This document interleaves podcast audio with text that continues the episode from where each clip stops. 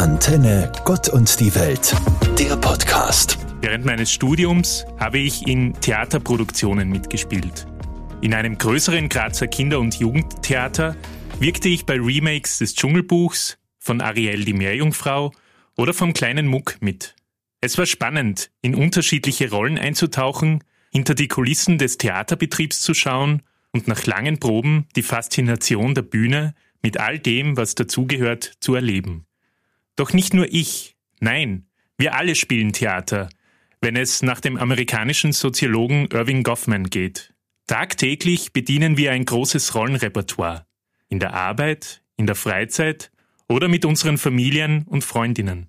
Tagtäglich spielen wir in den großen und kleinen Dramen unseres Alltags und sammeln Erfahrungen auf der großen Bühne, die sich Leben nennt. Was ist meine Paraderolle?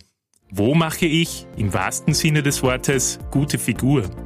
Wo muss ich an meinen Rollen noch feilen? Mit dem Spielen auf einer offiziellen Theaterbühne habe ich leider aufgehört. Im Bühnenstück Leben wirke ich aber jeden Tag mit. So wie jede und jeder von uns.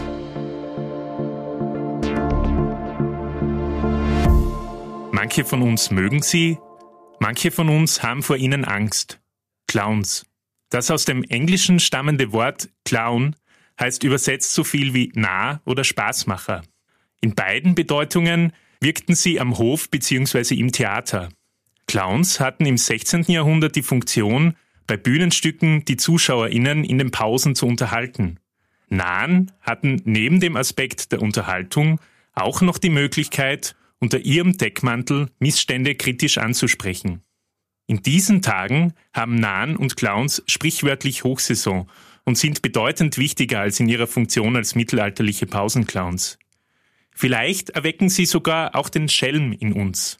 Wann habe ich das letzte Mal so richtig herzhaft aufgelacht? Was bringt mich zum Lachen? Fragen wie diese sind es, die wir uns in der heitersten Zeit des Jahres mal stellen können. Die närrische Zeit erinnert uns vielleicht daran, das Leben nicht immer nur ernst zu sehen. Den Clown in sein persönliches Rolleninventar mitzunehmen, kann für das eigene Leben ganz amüsant sein, egal ob man Clowns im Allgemeinen mag oder sich wie ich sogar ein bisschen vor ihnen fürchtet.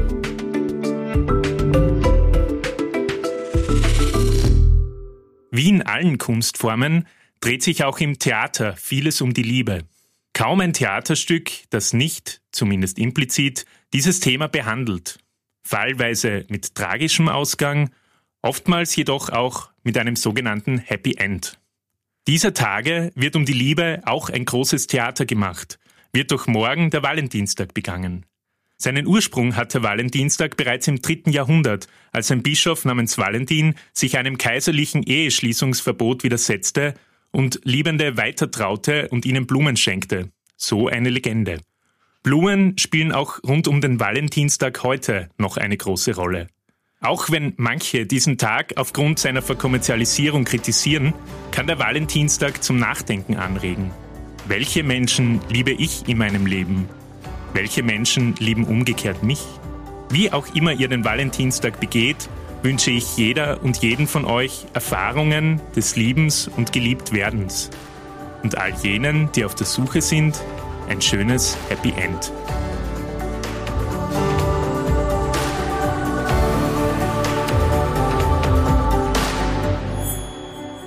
Vielfach ist ein Theaterstück in fünf Akten geschrieben.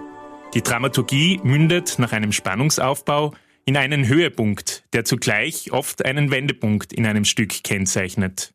Ähnlich geht es uns vielleicht dann, wenn wir auf den Kalender schauen. Auf den Höhepunkt des Faschings, den Faschingdienstag, folgt mit dem Aschermittwoch ein Wendepunkt, ehe im fünften finalen Akt die Lösung folgt. Diese Lösung heißt für Christinnen und Christen nach 40 Tagen der Fastenzeit Ostern. Diese heute beginnende Fastenzeit kann dazu anregen, auf das Drehbuch des eigenen Lebens zu schauen. Welche Passagen möchte ich ausbessern? Welche Teile möchte ich gar streichen? Welche Szenen bedürfen mehrerer Proben? Wo fühle ich mich hingegen schon aufführungsbereit? Probenarbeit kann mühsam sein, kann herausfordern. Sie zahlt sich, wie ich aus eigener Theatererfahrung weiß, aber aus. Ich wünsche euch jedenfalls viele spannende Probenmomente, Ganz egal, wie viele Akte euer persönliches Lebensstück aufweist. Anton Tauschmann, Theologe in der Katholischen Kirche Steiermark. Antenne, Gott und die Welt, der Podcast.